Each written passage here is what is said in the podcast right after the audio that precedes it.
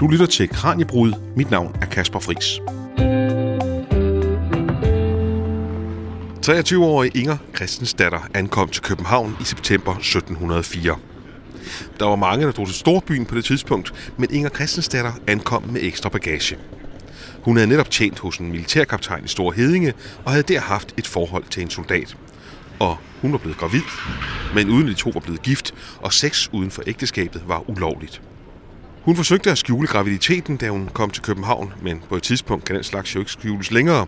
Og en dag, da hun var på arbejde på havnen, fødte hun en drengebarn, som hun straks forsøgte at skille sig af med ved at kaste barnet i et hul og dække det til med hestemøg. Ingers tragiske historie var dog ikke slut, for barnet blev fundet og reddet, og byfoden fandt frem til Inger.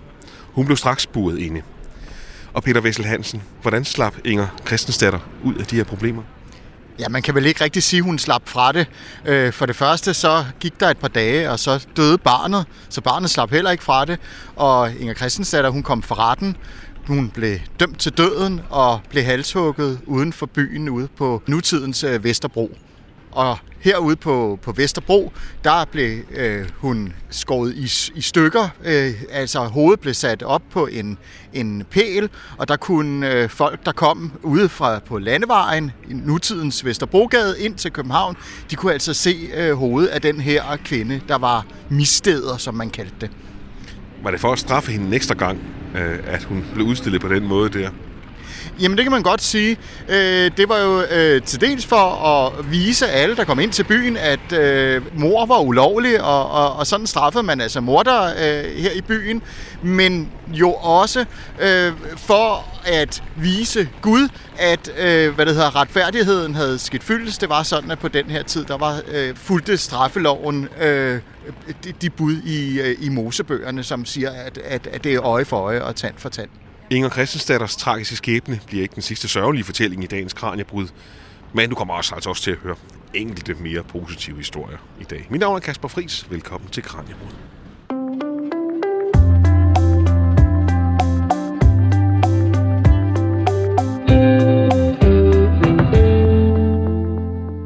Blod, død og ødelæggelse. Det har der været masser i Danmarks historie, og det kommer heller ikke til at mangle i Kranjebrud i dag. I denne uge laver vi særlige sommerudgaver af Kranjebrud, hvor vi følger Københavns historie fra byens tidligste år i vikingetiden til år ca. 1920. Og i dag skal vi dykke ned i en periode af hovedstadens historie, hvor ulykkerne regnede ned over befolkningen, men hvor byen også voksede sig markant større trods ulykkerne. Peter Vessel Hansen er Ph.D. i historie og arkivar ved Københavns Stadsarkiv, og han har for nylig været en af forfatterne til et ottebindsværk om Københavns historie, Peters bidrag, det var bogen om årene 1700 til 1850. Hvordan så København ud på det tidspunkt, Peter, hvor Inger Christensdatter led sin fæle skæbne? Det er jo en markant anderledes by end i dag.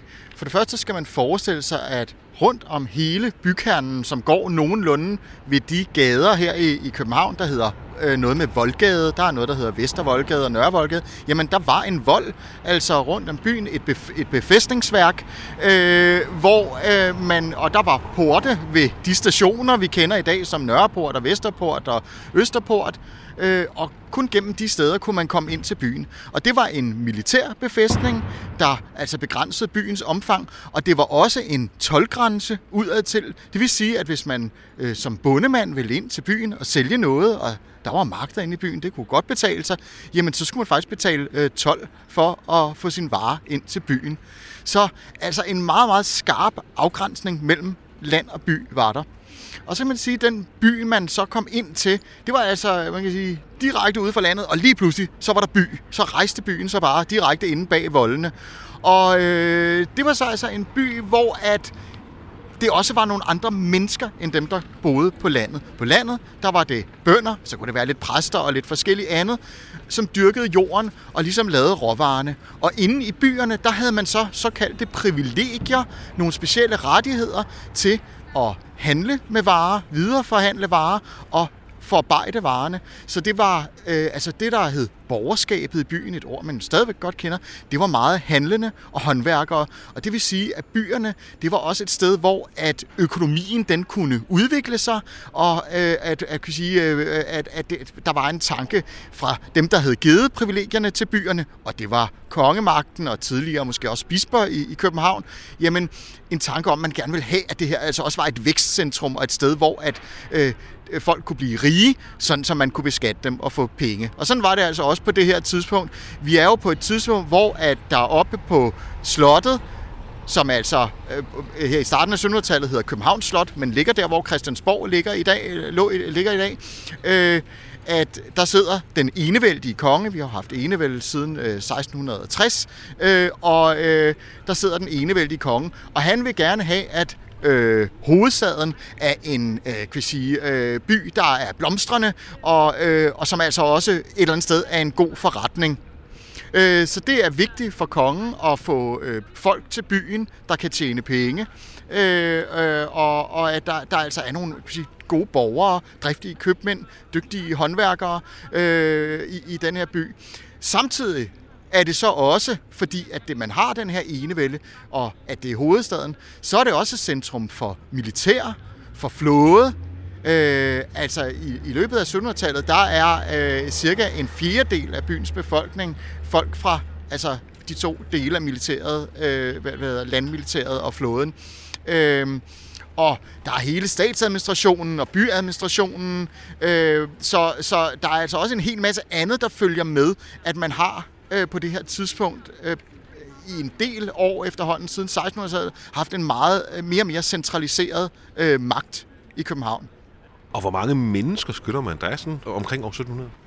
Ja, vi ved det ikke helt præcis, fordi øh, man tæller ikke øh, indbyggerne på det her tidspunkt endnu. Men man skønner en 50-60.000 mennesker, alt efter hvordan man opgør det. Man har jo nogle kirkebøger bevaret, og derfor kan man altså godt alligevel have en, en, en rimelig god øh, fornemmelse af det, øh, hvor, hvor mange der boede i byen.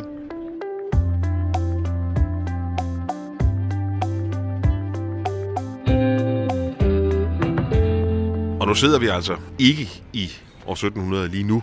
Vi sidder her i 2022, og derfor er der københavnere, der suser omkring. Nogle kommer kørende på deres cykel, der er i gang med noget renoveringsarbejde herover. Vi sidder nemlig på, på Nytorv, hvor man næsten kan se det gamle Københavns Slot, hvis, hvis det havde ligget der stadigvæk, og der ikke lå Christiansborg i dag, men man kan næsten se dernede af den her vej her. Og øh, man kan også se her på pladsen øh, foran os, vi sidder altså på Nytorv og kigger op mod Gammeltorv. Her på pladsen, der lå Rådhuset, og det var også der Inger Christensdatter, hun blev buret ind.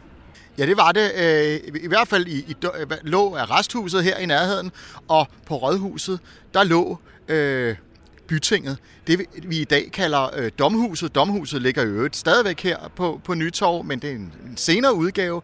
Men øh, domstolen, den lå på, på Rådhuset, øh, og, og det kan vi jo altså se sådan, øh, der, det er, er fint kan vi sige, opmærket i, i brostenene herinde øh, på, på Gammeltorv Nytorv, hvor, hvor Rådhuset var. Og det var altså her, hun blev dømt til døden i 1705. Men det er der altså ikke længere, det her. Og det skyldes en af de brænde, vi skal tale om i dag. Men inden vi kommer så langt, så skal vi tale om en anden katastrofe. For allerede i 1711, der bliver byen ramt af, af en slem katastrofe. Ja, og det er pesten, øh, der kommer til København i 1711. Det er jo sådan, på det her tidspunkt, der er der krig ude i Europa. Store nordiske krig er den kendt som i dag. Øh, den, så det kalder man den selvfølgelig ikke dengang. Øh, og øh, det er øh, blandt andet svenskerne, og det foregår meget nede i, i Nordtyskland, det her med store slag. Øh, og øh, Frederik den 4., den danske konge, han har været lidt indblandet i det øh, helt i, i starten af, af, af 1700, i år 1700, men øh, trækker øh, næsen lidt til sig efter, at, at, at svenskerne får truet, truet ham godt og grundigt, men blander sig ind i krigen øh, senere igen. Og det er tit i, i de her store kriges, øh, der, der øh, hvad kan sige, fodspor, der er der sådan følgesvend i form af sygdomme. Fordi når de store herrer, de drog rundt i Europa og også kan vi sige, efterlod jo nød og, og ubehag, og, og kan vi sige, folk, der var frarøvet mad og så videre. Men også fordi de netop øh, kan vi sige, drog rundt, jamen så hvis der var noget sygdom, noget smitsom sygdom, så blev det jo trukket rundt simpelthen i Europa. Og øh, der er netop sådan en pestepidemi også under Store Nordisk Krig. Og øh, Danmark er, er her i, i 1711 i krig med arvefjenden Sverige øh, endnu en gang, og øh, der er det så, at oppe i Stockholm, der bryder øh, pesten ud. Og, og så kan man jo sidde nede i København og, og godt så over det. Men øh, desværre er det så, at den her pest, den altså på en eller anden måde får bevæget sig ned til Helsingør. Øh, og man prøver faktisk at inddæmme øh, Helsingør. Der er meget, der kan, øh, kan sige her øh, få os til at tænke på øh, den coronaepidemi, vi lige har været i gang med. Man ved godt, at man skal inddæmme sådan en sygdom. Man laver også en karantænestation ude på Saltholm, uden for, for København her øh, sådan så at fremmede skibe, de kan, der, der kan man lige tjekke, om, om folk de bliver syge, inden de kan få lov at komme ind til København. Men Helsingør bliver omringet, men alligevel er der en eller anden, øh, formentlig en teenage-dreng, der, der får rejst ned til København og, og får taget pisten med øh, sig ind i byen. Og så øh, kan man sige, øh, gør man, hvad man kan i København med at forsøge at øh, få dem, der bliver syge, taget væk fra byen, enten ud på nogle pesthospitaler uden for byen, eller hen på nogle karantænehus, laver man også for dem, der har været nære kontakter. Se, nogle ord kan vi godt bruge i den her forbindelse også. Og øhm, det er jo alt sammen meget godt, men man skal bare huske på, at det er nogle helt andre forhold, folk de lever om. Man har måske en idé om mekanikken i sådan en epidemi på den her tidspunkt, men man ved jo ikke, hvad bakterier er, man ved ikke, hvad vira er og sådan noget. Så helt kan man ikke gøre noget ved det. Og værst af alt, folk de bor simpelthen hamrende tæt i sådan en her by, og folk er jo fattige på, på en helt anden måde, lever under kan vi sige, ret kummerlige forhold, mange mennesker, så det her, det får altså bredt sig alligevel. Og øh, hvad det hedder, hen over øh, året 1711, der øh, dør en tredjedel af Københavns befolkning øh, af pest. Øh, så det er en, en, en ret alvorlig øh, katastrofe, må man sige. Så en tredjedel af befolkningen, altså så er der lige pludselig mennesketomt i gaderne. Det er der jo, øh, og man må forestille sig, at efter sådan en epidemi, jamen der er der folk, der er blevet efterladt, øh, altså børn, der har været forældreløse, øh, kvinder, og kvinder var på det her tidspunkt altså meget afhængige af, at kan sige, der, deres øh, mænd, øh, fordi de havde meget, meget dårlige muligheder for selv at, at kan sige, være erhvervsdrivende der var visse muligheder. Øh, så der er også kvinder, der har manglet deres forsørgere. Øh, så der er altså nogen, der er, kan man sige, er overlevet, men alligevel er endt i fattigdom. Omvendt, så kan man også forestille sig, jamen der er en tredjedel af byens lejligheder, der står tomme. Der er så og så mange, der er kan sige, øh, handlende og, og, og øh, andre øh, håndværkere, der er døde. Og det har jo selvfølgelig skabt, skabt plads for andre. Huslejen er faldet. Øh, så, så der har også været et element af at den ene stød, den andens brød. Så byen går ikke sådan fuldstændig i stå og bankerot på det tidspunkt? Det har jo ikke været godt, det her. Altså, det, det, og, og, og der er jo noget, der har, har, har skulle, skulle oparbejdes igen, øh, og, og at byen har skulle komme. Der, der, har, jo, der har jo manglet nogle, nogle mennesker. Så, så, så, så lad os nu ikke gøre det til en, til en, til en god historie. Øh, og, og man, men man kan se, at, at, at byen sådan øh, stille og roligt i, i de følgende måske årtier, men i hvert fald årti, øh, stille og roligt kommer sig, og at øh, befolkningen relativt hurtigt faktisk øh, kommer op på det niveau, det var øh, inden pesten. Nu har vi allerede indledningen fortalt, at der kommer altså flere hug undervejs, og vi skal ikke ret lang tid frem, så kommer det næste drøn. Ja, altså i hvert fald når vi ser det på, på, på 300 års afstand, ikke så lang tid. Men det er jo i, i 1728, øh, ja, der starter der en brand. Egentlig heller ikke så langt fra, hvor vi sidder heroppe i nærheden af, af den nuværende rådhusplads, altså lige inden, inden for voldene. Øh, der, der starter en brand øh, om efteråret i, i oktober måned, og der øh, er en god, kraftig vind den dag, og det er ikke så godt, når man samtidig skal forestille sig, at langt det meste af langt de fleste af husene på det her tidspunkt, det var bindingsværkshuse, det var stråtægte bygninger, øh, altså til forskel fra i dag, hvor det meste jo trods alt er bygget i, i, i mursten, og det betyder, at den her brand, den kan brede sig rigtig, rigtig hurtigt. Øh, og øh, samtidig er der en hel del ting, der går galt. For eksempel så vil portvagtene, øh, altså en militær portvagt, ikke åbne portene, fordi at kommandanten han har sagt, at, øh, at man skal ikke gå der, øh, man må ikke komme ud af byen. Og det er jo altså der, man skal ud i voldgraven og hente vand der løber også historier om, at, at øh, hvad det hedder, brandvæsenet, de er fordrukne, de har været på en anden brandøvelse og er fordrukne, og flere forskellige andre, hvor man tænker sådan, hold da op. Men altså, vi er også tilbage i en tid, hvor at øhm, byråkratiet og hele kan sige, systemet, øh, det er ikke helt så, så velsmurt og veludviklet så, som i dag. Øh, men, men selvfølgelig er det, er det nogle forfærdelige fejl, der bliver øh, begået. Øh, øh, men, men, men efterhånden så får man altså prøvet at, at, at, at bekæmpe den her brand, men man har ret dårlige midler. Man prøver også øh, simpelthen at sprænge nogle huse væk, og simpelthen for at, ligesom at få lavet nogle, nogle steder, hvor branden ikke kan sprede sig. Øh, men, men et par gange, der gør det faktisk det hele værre, øh, i selvom at det, det, det formentlig er egentlig er et meget fornuftigt forsøg. Øh, men i det hele taget skal man forestille sig, at det simpelthen blæser så meget, at de her gnister, de øh, blæser branden videre igennem byen. Så fra øh, Rådhuspladsen cirka i dag, og så simpelthen øh, ind gennem byen, øh, hvad det hedder, over, over mod Nørreport øh, og, og, og, og så videre, der, der øh, breder branden sig i løbet af nogle dage her, og simpelthen øh, får slugt cirka en tredjedel af byen. Men det vil altså sige, at i 1711, der mister byen en tredjedel af befolkningen, og i 1728, så mister den cirka en tredjedel af øh, ejendomsmassen. Ja, det må man sige, sådan i runde tal. Øh, altså, øh, byen er, er, er efter den her brand afbrændt op fra cirka Rådhuspladsen til Kongens Have, øh, og så her til Nytorv, hvor vi sidder, og et, et lille stykke længere et enkelt sted. Og Nytorv, det er så her, vi kan se lige foran os, den her aftegning af det gamle rådhus. Det er der ikke længere. Er det, er det på grund af branden i 1728? Øh, ja, det er det også, kan man sige. Øh, det brænder i hvert fald i 1728, øh, og øhm, det, det er allerede kan sige, tidligt i, i, i, i brandhistorien, at, at det ryger. Og i øvrigt kan jeg jo som arkivar på Københavns Stadsarkiv fortælle, at også en del af byens arkivalier, og det vil sige øh, vores historiske viden om 1600-tallets København, så øh, det faktisk forsvinder ved den lejlighed, og har gjort det besværligt for historikerne at fortælle øh, den tidligere historie. Så den går også ondt på dig stadigvæk? Det gør den, helt bestemt, og på 1600 historikerne. Hvor mange mennesker kommer der til skade? Altså, får de lov at slippe ud på et tidspunkt øh, af de her porte, som er, egentlig er, er lukket af?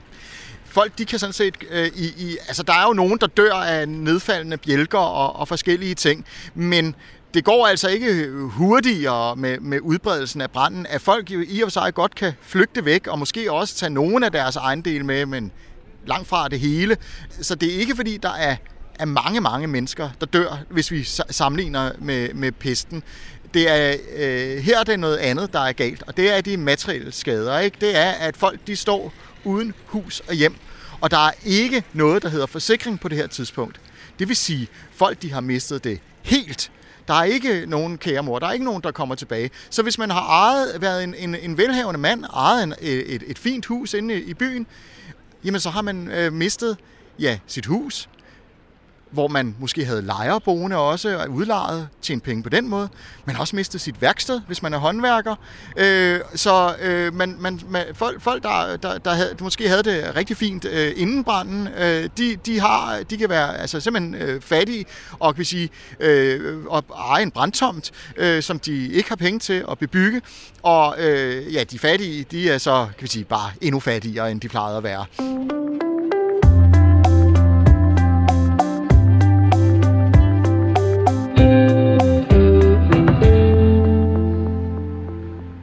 Det var hårdt at være københavner i første halvdel af 1700-tallet, og det er noget af det, jeg taler med arkivar og historiker Peter Vessel Hansen fra Københavns Stadsarkiv om i dagens sommerudgave af Kranjebrud. Vi sender fem programmer om Københavns historie gennem små tusind år, og i dag er det perioden fra år 1700 til 1850, vi har fokus på. Først rammes byen altså af en slem pestepidemi i 1711. Den tager livet af godt en tredjedel af befolkningen. Og så kommer der altså denne kæmpe brand i 1728, som fjerner en tredjedel af bygningerne i byen. Men en ting kan byens borgere, dem der er tilbage, måske glæde sig over. Det her er en af de relativt få perioder, hvor vi slet ikke er op og slås med svenskerne eller andre folkeslag for den sags skyld. Og freden var længe, og det er vel egentlig godt for byen, Peter Vessel Hansen. Jamen, det er det helt bestemt. Øh, hvis, hvis vi ser lidt, lidt længere op i, i, i 1700-tallet, øh, der, der kan vi sige, øh, det tager en hel del år, før at, at København bliver, bliver genopbygget. Og der er mange der ikke, øh, kan sige, folk, der, der har mistet alt, øh, de, de kommer så ikke over det her. Der er simpelthen nye mennesker, der kommer til at købe deres byggegrunde og bygge husene. Men det er jo rigtigt, at øh, hvad det hedder, øh, den store nordiske krig er slut, og der kommer ikke en ny krig med svenskerne. Det ved man jo ikke på det tidspunkt, men øh, freden den var øh, øh, helt til slutningen af, af 1700-tallet, og i løbet af den her periode, jamen der øh, vokser handlen yderligere. Det er jo klart, det har gode betingelser, øh, og øh, når, når vi øh, når op i anden halvdel af, af, af, af 1700-tallet, jamen så øh, vokser det rigtig meget, fordi så begynder der at være nogle andre krige, øh, men som Danmark-Norge, øh, som landet jo hedder på det her tidspunkt, ikke er indblandet i. Og den store københavnske handelsflåde, jamen den kan så begynde at sejle varer rundt for de krigsførende magter, de bliver jo angrebet af hinanden, øh, og deres handelsskib bliver angrebet. Men øh, så kan man jo øh, som Københavns købmand øh, sejle varerne rundt og tjene øh, stort på det.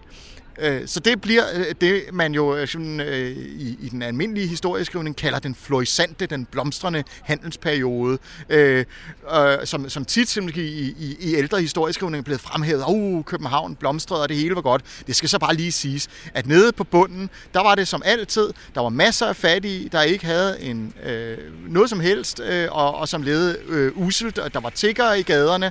Øh, så så bag alt det her blomstrende, jamen der var der også øh, stadigvæk armod og, og nød. Men det var dog så alligevel en periode, hvor de rige havde så meget, at de kunne investere i byen og gøre den endnu smukkere. Helt bestemt, øh, og, og, og det, det, det kunne man jo se, altså der blev bygget flotte huse, øh, og, og nogle steder eksisterer de stadigvæk, altså øh, Specielt kan man sige, at, at øh, Frederiksstaden øh, over ved øh, Amalienborg jo er, er kan sige, sådan et, et blivende eksempel på, det var jo øh, på, på, på, på de her byggerier. Det var jo øh, kan vi sige, kongen, Altså forstået som, det var ikke helt kongen alligevel, fordi den konge, Frederik den 5., der var på det tidspunkt, han var jo dybest set øh, drukkenbold. Øh, men kan vi sige, så kongens mænd, der satte det her igennem øh, i gang, det her, at, at det skulle bygges op. Og man gav sådan set byggegrundene væk gratis, fordi at øh, det var et rigtig, rigtig... Øh, vanskeligt område at, at bygge på, fordi det var sådan lidt vådområde, så det skulle piloteres ret grundigt. Men øh, så gav man øh, byggegrundene væk til velhavende folk, der gerne ville være tæt ved kongen, og så var der altså øh, for eksempel øh, en række adelsmænd, der byggede de øh, fire palæer, som vi i dag kender som Amalienborg, men som oprindeligt jo var fire adelspalæer, og flere faktisk af de andre gamle adelspalæer, der ligger over i Frederiksstaden, jamen det, er, det er bygget af, af folk, der var tæt på kongen, som tjente penge på øh, handel øh, og øh, enkelte også slavehandel øh, på det her tidspunkt øh, i, i historien. Og der er også midler nok til at få genopbygget det rådhus, som øh, brænder i 1728. Ja, det bliver, det bliver genopbygget, øh, og, og, og det gamle rådhus, det var øh, altså tilbage fra, det var egentlig helt tilbage fra 1400-tallet, men, men var så blevet i standsat af Christian 4. som sådan en fin renaissancebygning. Den var altså væk, øh, og så bygger man en, en fin øh, rokokobygning i tidens stil. Øhm, Ligesom at der også bliver bygget et, et stort, flot øh, Christiansborg Slot. Det er jo i, i, i 1700-tallet, at Christiansborg Slot også kommer til. Øhm, men men den, den, det står jo ikke øh, århundrede ud, den her bygning, fordi at i, i 1795, så bliver øh, byen jo ramt af en brand igen. Øh, den her gang, der starter det et andet sted. Der starter det over på Gammelholm. Øh, og hvad var det så? Jamen, det var en del af det store skibsværft, der hørte til den her kæmpe store øh, øh, flåde, øh, vi, vi havde øh, på det her tidspunkt. Altså, øh, Danmark var Danmark Norge var en af de største sømagter i Europa. Øh, og der går simpelthen ild i noget træ, og så får det bredt sig. Og det er lidt på en måde samme historie med, noget, med nogen, der ikke rigtig får, får gjort øh, tingene øh, på, på de rigtige tidspunkter, men det er også den samme historie om, at der er noget vind. Den her gang, der går vinden så bare den modsatte retning, sådan så at det går altså fra, fra, fra Gammelholm, som altså er nogenlunde derovre, hvor Nationalbanken ligger, ligger i dag, og så, øh, øh, hvad det hedder, øh, føres det øh, over mod Rådhuspladsen, øh, nu, nuværende Rådhusplads Vesterport øh, på det her tidspunkt. Ikke? Og der øh, rammer det altså også på et eller andet tidspunkt øh, Rådhuset. Og igen kan jeg som arkivar sige, at der er man blevet klogere siden sidst, fordi man har fået pakket de vigtige arkivalier ned i øh, forskellige kister og, og, og, og, og andre ting, sådan så man faktisk nemt kan få tingene ud og få reddet øh, det hele. Og det er så også derfor, at du kunne skrive en bog om årstallene fra 1700 til 1850 i forbindelse med det her ottebindsværk om Københavns historie. Du lytter til Kranjebrud. Mit navn er Kasper Fris. Peter Vessel Hansen er arkivar og Ph.D. i historie, ansat ved Københavns Stadsarkiv. Og vi er altså i gang med at snakke om storbrand i 1795. Den foregående storbrand i 1728, der sagde du, at jamen, der brændte hen ved en tredjedel af byen. Hvor meget brændte her i 1795? Igen er det lidt svært at sige helt præcis, men lidt mindre, øh, en fjerde femtedel af, af byen, men altså også et, et kæmpe, kæmpe stort område. Øh, og, og, og det er jo ens betydende med, at, at øh, vi i dag har meget få huse, for eksempel fra øh, 1600-tallet i København. Det er jo enkelte huse, fordi at efterhånden så får det her altså fordelt sig rundt omkring i byen, øh, sådan så at der ikke er, er, er særlig meget tilbage. Og det er ikke stenhusene, der går tabt. Det er de her, der, hvor der er meget træ og måske øh, er stråtag på. Ja, det er det i vidt omfang i hvert fald. Øh, men man skal også forestille sig, at dem er der bare rigtig mange af. Fordi det er sådan, at efter 1728, der vil man egentlig gerne genopbygge byen i sten. Øh, og, og det bliver sådan set bestemt, at det skal, det skal den. Men øh, efter et par år, der bliver man nødt til at i, se i øjnene, at det har folk ikke råd til. Og så bliver det genopbygget i, i, i, i vidt omfang øh, i bindingsværk igen. Øh, og det betyder så altså, at byen den også øh, kan brænde øh, rigtig nemt igen i, i, i 1795. Øh, og altså, så kan man sige, øh, hvad, hvad, hvad, hvad, hvad, hvad sker der så efterfølgende? Ja, der sker i hvert fald det, at øh, efter branden i 1795, der øh, har man mere held med at få genopbygget byen i sten. Og man laver også nogle forskellige andre øh, tiltag. For eksempel så kan man rundt omkring se øh, i de kvarterer, der brændte i 1795, at øh, husene de ligesom har fået skåret hjørnerne af. Altså der er sådan nogle små ottekantede pladser. Hvis man, hvis man ser det, går rundt i København og ser sådan et sted, så kan man regne med, at det er nogle huse, der er brændt i 1795. Og det gjorde man simpelthen, øh, da man genopførte husene, så gjorde man det her for at brand bilerne, eller brandsprøjterne rettere sagt, de kunne komme hurtigere rundt i gaderne, fordi det var så smalle gader på det her tidspunkt, at når, de, når hjørnerne så stod sammen, så de her lange brandsprøjter, de havde simpelthen svært ved at komme om hjørnet. Så det var simpelthen for at gøre brandslukningen bedre senere. Og så kan man sige, så var det det her med, at man genopførte husene i sten, og det var jo meget fint. Problemet var, at det var ikke altid, at de mennesker, der havde boet i bindingsværkshusene før, de havde råd til at flytte tilbage ind i stenhusene. Altså man skal forestille sig, at, at langt de fleste københavnere, de ejede ikke deres eget hus. De var lejere hos nogen, der ejede en bygning.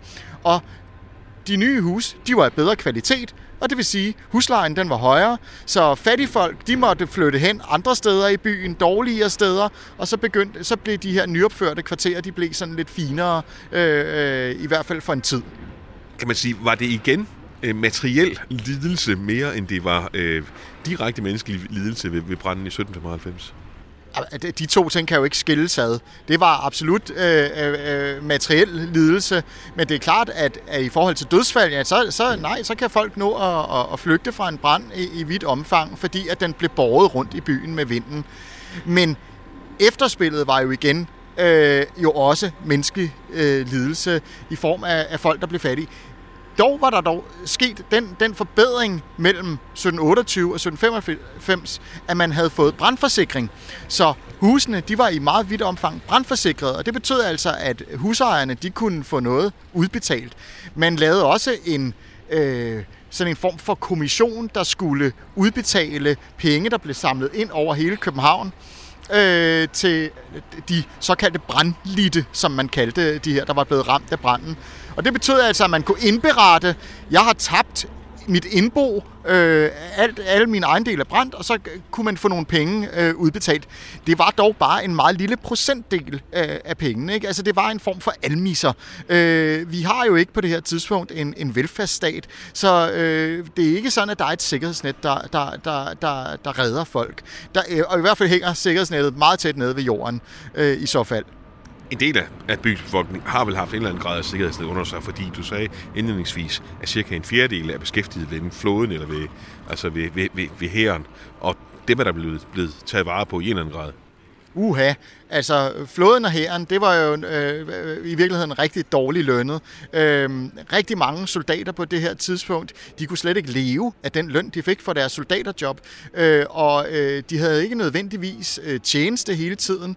Så var de nødt til at gå ud i byen, binde et ræb om livet, fordi det var tegn på, at man var daglejer, og at man kunne øh, hvad det hedder, for eksempel påtage sig noget forfaldende arbejde, noget flyttearbejde, det man kaldte det sjovere, det der, hvor det ord kommer fra. Øh, så, så, så så nej, det kan man ikke sige. Øh, at være offentlig ansat, øh, som, som jeg er, det var heller ikke øh, nogen, nogen dans på roser dengang.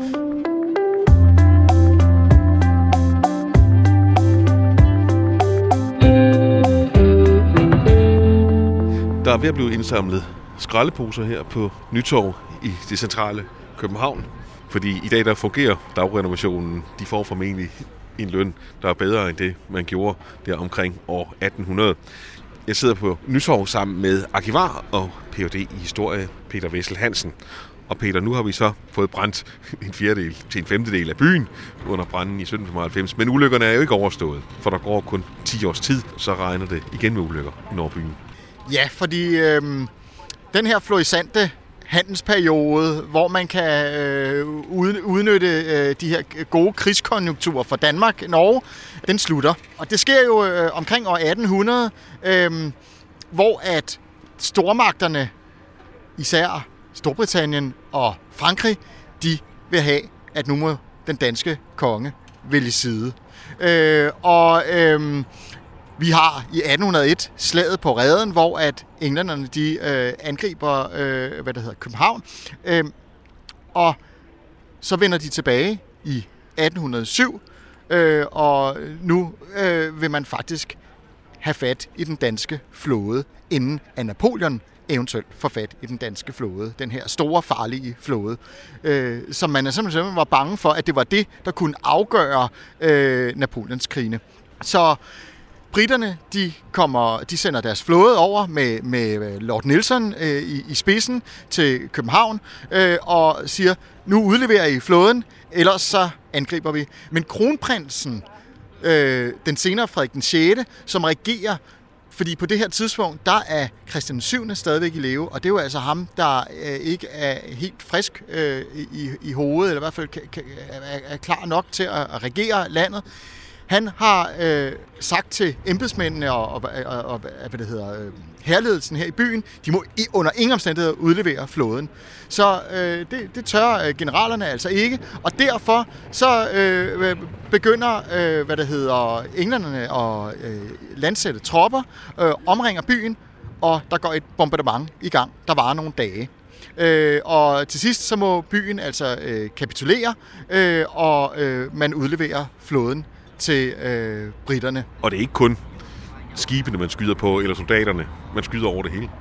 Ja, det gør man helt bestemt, fordi det handler jo om, at man, man vil have byen til at, at, at overgive sig. Øh, så, så skibene vil man faktisk gerne have fat i. Øh, man skyder, men man skyder blandt andet øh, efter hvor Frue Kirke, som jo ligger lige her øh, op øh, af gaden i forhold til, hvor vi sidder nu. Øh, og øh, øh, det er simpelthen et af byens øh, mægtigste varetegn, og det højeste tårn i byen, og det bruger man simpelthen som sigte sted. Øh, og, og, og, og der bliver altså også sat ild øh, i kirkespiret, og, og, og kirken går til til, til, til grunde. Øh, og i det hele taget er der altså igen et større, en større del af byen, den her gang øh, især den nordlige del af byen, øh, der brænder, og øh, københavnerne de flygter i hobetal øh, over til Christianshavn.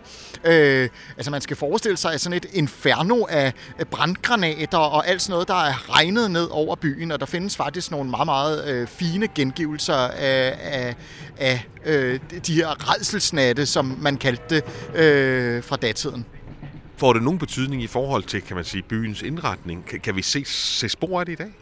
Jo, men det kan vi jo. Øh, vi kan for eksempel øh, jo kigge på samme Vor Frue Kirke, som jo øh, bliver, bliver genopbygget en hel del år senere, øh, og jo i en helt ny form. Altså, den har jo ikke noget mægtig højt øh, tårn. Den bliver bygget op i, i sådan en øh, klassicistisk stil, øh, og det øh, er jo øvrigt en stil, vi kan genkende hernede fra Nytorv øh, med, med det rådhus der bliver, øh, og, og domhus, der bliver bygget øh, efter branden i øh, 1795. Og begge dele er jo bygget af den, af, af den samme arkitekt, øh, C.F. Hansen, som står for en masse byggerier i København øh, i øh, starten af 1800-tallet.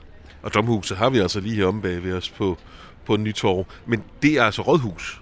Ja, det, er, det bliver bygget som råd- og domhus. Altså, man fortsætter med, øh, som man nu har haft øh, siden øh, 1400-tallet, med at, at vil have en rådhusplads her på, på, på Gammeltorv Nytorv. Øh, så, så, så, så i starten øh, og, og, og indtil slutningen af 1800-tallet har det øh, begge funktioner. Øh, og det viser sig bare øh, i anden halvdel af 1800-tallet, at, at man har fået bygget for småt. Men det vil sige, at, at, at nogle af bygningerne her, de bliver i hvert fald genopbygget, hvor Frue Kirke, og, og der bliver bygget et nyt domhus. Så al ulykken bliver måske også kortvarigt vendt til en eller anden form for, for lille lykke, nogle steder i hvert fald i byen. Nej, det kan man ikke lige frem sige, fordi øh, der går faktisk rigtig mange år inden, at de her øh, bygninger de bliver opført. Eller Rød og Domhuset, der, det, det er øh, relativt hurtigt, men der, der går rigtig, rigtig mange år før, at øh, øh, Fru Kirke øh, er, står færdig. Øhm, og det skyldes jo, at efter Københavns bombardement, der er Danmark-Norge pludselig i krig med England. Så nu er vi en krigsførende nation, og det vil sige, at det her handelseventyr, det er endeligt fuldstændig slut. Så der kommer simpelthen ikke penge i kassen, og det koster jo penge at lave store pragtbygninger og, og genopføre offentlige bygninger. Øhm, og øh, det går simpelthen stille og roligt ned ad bakke. Øh, I 1813, der får vi så det her hedder statsbankerotten. Det er måske ikke en egentlig statsbankerot, men i hvert fald så er det altså et spørgsmål om, at pengene de fra den ene eller den anden dag bliver øh, det halve værd, øh, og det kommer folk jo selvfølgelig til at lide under. Altså man, man er nødt til at devaluere øh, pengenes værdi. Og øh, det er ikke slut på lidelserne øh, for København og, og, og resten af Danmark-Norge, øh, fordi i 1814, der taber Napoleon jo endelig øh, Napoleonskrigene, og Danmark, Norge er på Napoleons side. Så ved de efterfølgende fredsforhandlinger, der øh, bliver det besluttet, at øh, Norge, den kæmpestore øh, del af riget, det skal afgives til Sverige. Og det betyder jo, øh, så kan man sige, hvad har det med København at gøre? Jamen det har jo meget, meget med København at gøre, fordi at København var hovedstad for Norge. Så øh, vi, vi går fra en by, der er hovedstad for sådan et tvillingekongedømme, til at det i gåseøjne kun er, er, er, er hovedstad for Danmark, og så Slesvig-Holsten, mm, og måske lidt forskellige andet, og nogle kolonier. Øh, men alligevel, det er en meget, meget stor del. Og det var også op for Norge, hvor at øh, mange af de søfolk, der var i flåden, kom fra. Øh, og de har jo kan sige, på en eller anden måde mindre at gøre i København efter det her. Så det er en, en, en kæmpe, et kæmpe stort tab. Øh, og derudover, så kan man sige, i selvom at krigen er slut, så er det ikke sådan, at handlen den vender tilbage. De gode handelstider, de vender tilbage. Man er ude i, og det er i øvrigt øh, i hele Europa, en langvarig lavkonjunktur, øh, som varer øh, langt op i øh, 1920'erne, 30'erne. Øh, så det er virkelig, virkelig dårlige tider, og der er smalhals. Og øh, man skal forestille sig, at i den tid, som er kendt som guldalderens København, øh, øh, og hvor der altså bliver øh, malet og gjort ved, jamen der ligger der altså også øh, tomter rundt omkring i byen, som man har svært ved at få genopført, og hvor at der er langvarige øh, hvad det hedder, øh, projekter med at prøve at få genopbygget øh, ting, øh, simpelthen fordi, at der er for få penge i kassen til at få gjort det her færdigt.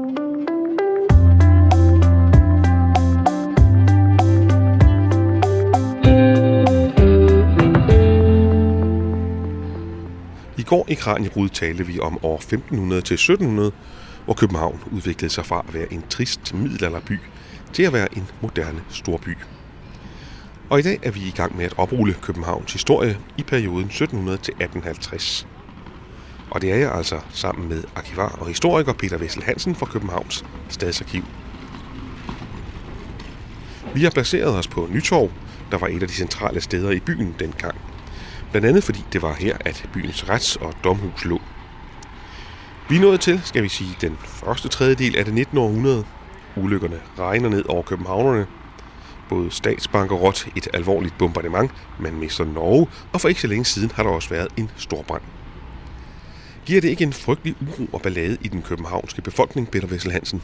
I 1819, der er der i hvert fald uro. Der har vi noget, der hedder øh, jødefejden i København, hvor at øh, københavnerne, de, øh, de mener faktisk, at det er jødernes skyld, at alt det her er gået så galt. Kongen han har øh, faktisk haft en betroet medarbejder, der er en stenrig øh, jøde, som øh, har hjulpet ham øh, i forbindelse med forskellige pengesager i, for, øh, i, i, i, i 1813 ved statsbankerotten. Og øh, nu er det sådan, at, at jøder det er nogen, man på det her tidspunkt øh, generelt ser ned på, og øh, altså man har jo en meget sige, homogen øh, kristen befolkning, i selvom at visse andre religioner godt kan være lidt tilladt, så er det altså meget luthersk kristen det hele, og jøder det er især været uleset i århundreder. De har kun fået lov til at bosætte sig i København, øh, fordi at de var dygtige til noget med penge. Men øh, øh, i 1819, der øh, går der nogle strømninger gennem Europa generelt, og de breder sig også til København, og der øh, kaster man sig altså over øh, de her jøder. Men kongen, han er altså øh, faktisk øh, lidt en ven af jøderne. Han har også givet dem forskellige øh, borgerrettigheder og frihedsrettigheder, som de ikke havde tidligere. Øh, og øh, der bliver blandt andet hængt en plakat op øh, et sted i byen, hvor at der bliver skrevet, at kongen han er en jødekonge. Altså en kritik af den enevældige konge. Det er jo helt uhørt på det her tidspunkt. Man må ikke kritisere kongen, man må ikke kritisere kongens love. Det er altså noget, man mere eller mindre kan få øh, øh, hugget hovedet af for, eller i hvert fald blive spærret inden øh, Øh, i, for livstid. Vi kan jo så se, at der bliver slået hårdt ned på den her øh, jødefejde øh, med soldater i gaderne. Men det er faktisk, det tager en, en del før, tid før, at de her uroligheder de dør ud. Men det er ikke kun en enlig ekstremist, der hænger den her plakat op og, og, og, altså, og, og giver udtryk for den slags?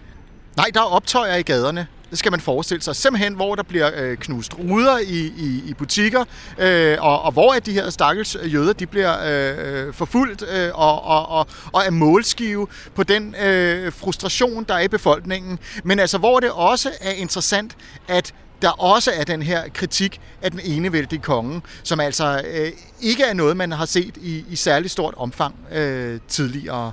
Der har man elsket kongen. Men enevældig, det bliver han jo så ikke ved med at være. Altså, er, er der andre strømninger på det tidspunkt, der peger i retning af, at nu skal der snart til at ske noget nyt i styreformen? Ja, 1800-tallet, det, øh, med 1800-tallet, der kommer også liberalismen. Øh, og det er jo noget, der er en tankegang, der er opstået tilbage i, i slutningen af 1700-tallet som en del af oplysningstiden. Øh, men den bliver sådan for alvor udbredt øh, i, i 1800-tallet, starten af 1800-tallet. Og det er jo blandt øh, byens borgerskab. Det er jo selvfølgelig dem, der har tid til at, at sidde og, og læse bøger og studere og være interesseret i økonomisk tænkning. Og den her øh, tankegang om, at øh, øh enhver af, af sin egen lykkes smed, øh, det øh, er måske noget, der, der, der, der kan sige, øh, også bedre slår rod blandt folk, der kan sige, er næringsdrivende osv., og, øh, og, og måske mindre interessant for byens øh, fattige. Øh, men øh, der er dels en, en økonomisk liberalisme, som slår igennem. Den behøver sådan set ikke at være i, i modsætning til enevælden, men der er altså også nogle tanker om, at man gerne vil have et liberalt øh, styre, en liberal styreform. Og det er jo til gengæld øh, i modstrid med øh, enevælden, som jo er et, et ene, enmands- eller, eller formandsstyre i, i bedste fald. Så øh, i specielt 1830'erne og 1840'erne, der øh, begynder det københavnske borgerskab at være mere og mere interesseret. Og kongen prøver så øh, at, at give lidt, lidt, lidt sige, øh, flere af, af, af, af noget demokrati tilbage, øh, kan vi sige gryende demokrati. Man opretter borgerrepræsentationen, altså kommunalbestyrelsen, øh, i 1840, øh, hvor at en meget, meget lille del af de rigeste københavnere, de så øh, kan blive valgt ind, og de kan stemme til her i starten. Men til gengæld, så får de så heller ikke specielt meget magt. Det er faktisk sådan, at øh, det daværende indrigsministerium, Danske Kancelli, de kan til enhver tid øh, nedstemme øh, forskellige planer og tanker, der kommer fra borgerrepræsentationen, øh, mens enevælden stadigvæk eksisterer. Så der er nogle, nogle små sprækker, men, men, men øh, enevælde, det er der stadig. Indtil 1848. Ja. Øh, man har... Frederik den 6. Han, han dør i 1839, og der håber københavnerne, at den nye konge, Christian 8., han øh, måske vil, vil sige, nu er det tid til øh, folkestyre i en eller anden form. Øh, men det synes han ikke.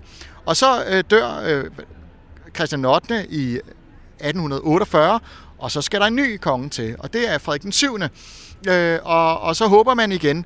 Og øh, samtidig så øh, nede i Slesvig-Holsten, der er der altså forskellige ting i gang, hvor at der er, øh, øh, kan vi sige, øh, løsrivelsestanker i gang, øh, og der er øh, hvad kan sige, en øget øh, modsætning mod dansk og tysk, øh, hvor man, skal, man ellers skal forestille sig, at, at sige, Danmark-Norge og inklusive Slesvig-Holstein, bare var et land, der bestod af mange forskellige nationaliteter, og det var helt naturligt, jamen der, der bliver større modsætninger. Og øh, med det, der kommer der nogle forskellige bevægelser, som, og kan vi sige, indviklinger, der gør, at øh, det københavnske borgerskab øh, i hvert fald påstår, at den danske regering ikke håndterer det her ordentligt. Og øh, det ender simpelthen med, at det københavnske borgerskab bruger nogle rygter om en opstand øh, i Slesvig-Holsten til at kræve et regeringsskifte, altså demokrati, øh, eller i hvert fald folkestyre, fra den enevældige konge, nye enevældige konge, øh, Frederik den 7. Øh, og her på Nytorv, der samles øh, borgerpositionen og magistraten, altså øh, den anden del af bystyret, øh, og man har i det hele taget indkaldt sådan et folketog, og de går op til kongen øh, og kræver øh, demokrati, og kongen, han giver sig, øh, formentlig også fordi han egentlig ikke har specielt meget lyst til at være enevældig konge. Så det du også siger, det er jo, altså, at demokratiet et langt stykke hen ad vejen jo udspringer af de her gader lige rundt omkring os, og af de strømninger, der er i gaderne. Det må man sige, i allerhøjeste grad. Så hvilken betydning, hvilken betydning får det for, for byen, at der lige pludselig gælder en, en grundlov? Ja, det får mange forskellige betydninger, men altså, blandt andet er der jo skrevet ind i, i grundloven, at det gamle økonomiske privilegiesystem, som øh, havde øh, omgået byen, og, og som var jo også en del af livsgrundlaget for byen, at det øh, skal opløses. Blandt andet, at, at håndværk og handel er organiseret inden for lav. Øh, jamen, de her lav, de, har, de skal øh, hvad det hedder, fra 1862 ikke mere have øh, de samme rettigheder. Så det bliver en meget forandret by, når vi kommer op i anden halvdel af 1800-tallet. Og hvis vi så skal trække en tråd fra år 1700 til år 1850, hvad er der så sket med byen i de 150 år? En rigtig vigtig ting, det er jo, at befolkningen den er vokset fra de her 50-60.000 til ca. 130.000 i 1850. Og det er jo vel og mærket inden for det samme område, at det her det foregår. Og det betyder at der er blevet bygget til, der er blevet bygget ovenpå, bygget bagud i baggårdene. Folk de bor simpelthen tættere og tættere øh, i den her by. Øh, og der er jo simpelthen øh, så meget trængsel, at byen har, er som en spændetrøje, og, og man har, som man har brug for at få spændt op og udvidet. Og det kan du altså høre mere om i morgendagens Kranjebrud, hvor det netop kommer til at handle om tiden efter år 1850. Tusind tak, fordi du ville være med, Peter Vessel Hansen. Selv tak. Peter Vessel Hansen er arkivar og Ph.D. i historie og ansat ved Københavns Stadsarkiv. Og han er altså en af de fem arkeologer og historikere fra Stadsarkivet og Københavns Museum, vi har allieret os med i denne uge. Alle fem har været med til at skrive et nyt ottebindsværk om Københavns historie, og det er netop omdrejningspunktet for denne uges Kranjebrud sommerspecial. Og det handler altså i morgen om tiden fra 1850 til 1920.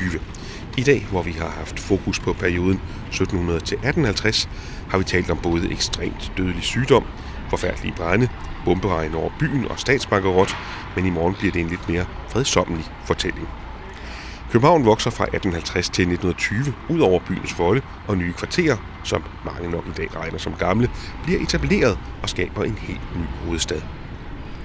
Vi skal blandt andet tale om Blågårds Plads på Nørrebro, der for 150 år siden ikke var en plads, men et jernstøberi.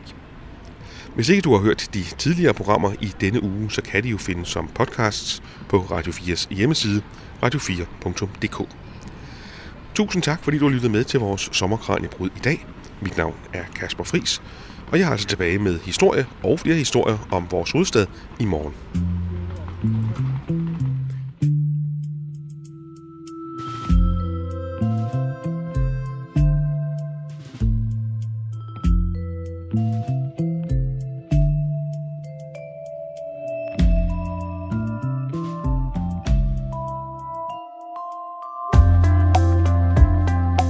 Programmet er produceret af Videnslyd for Radio 4.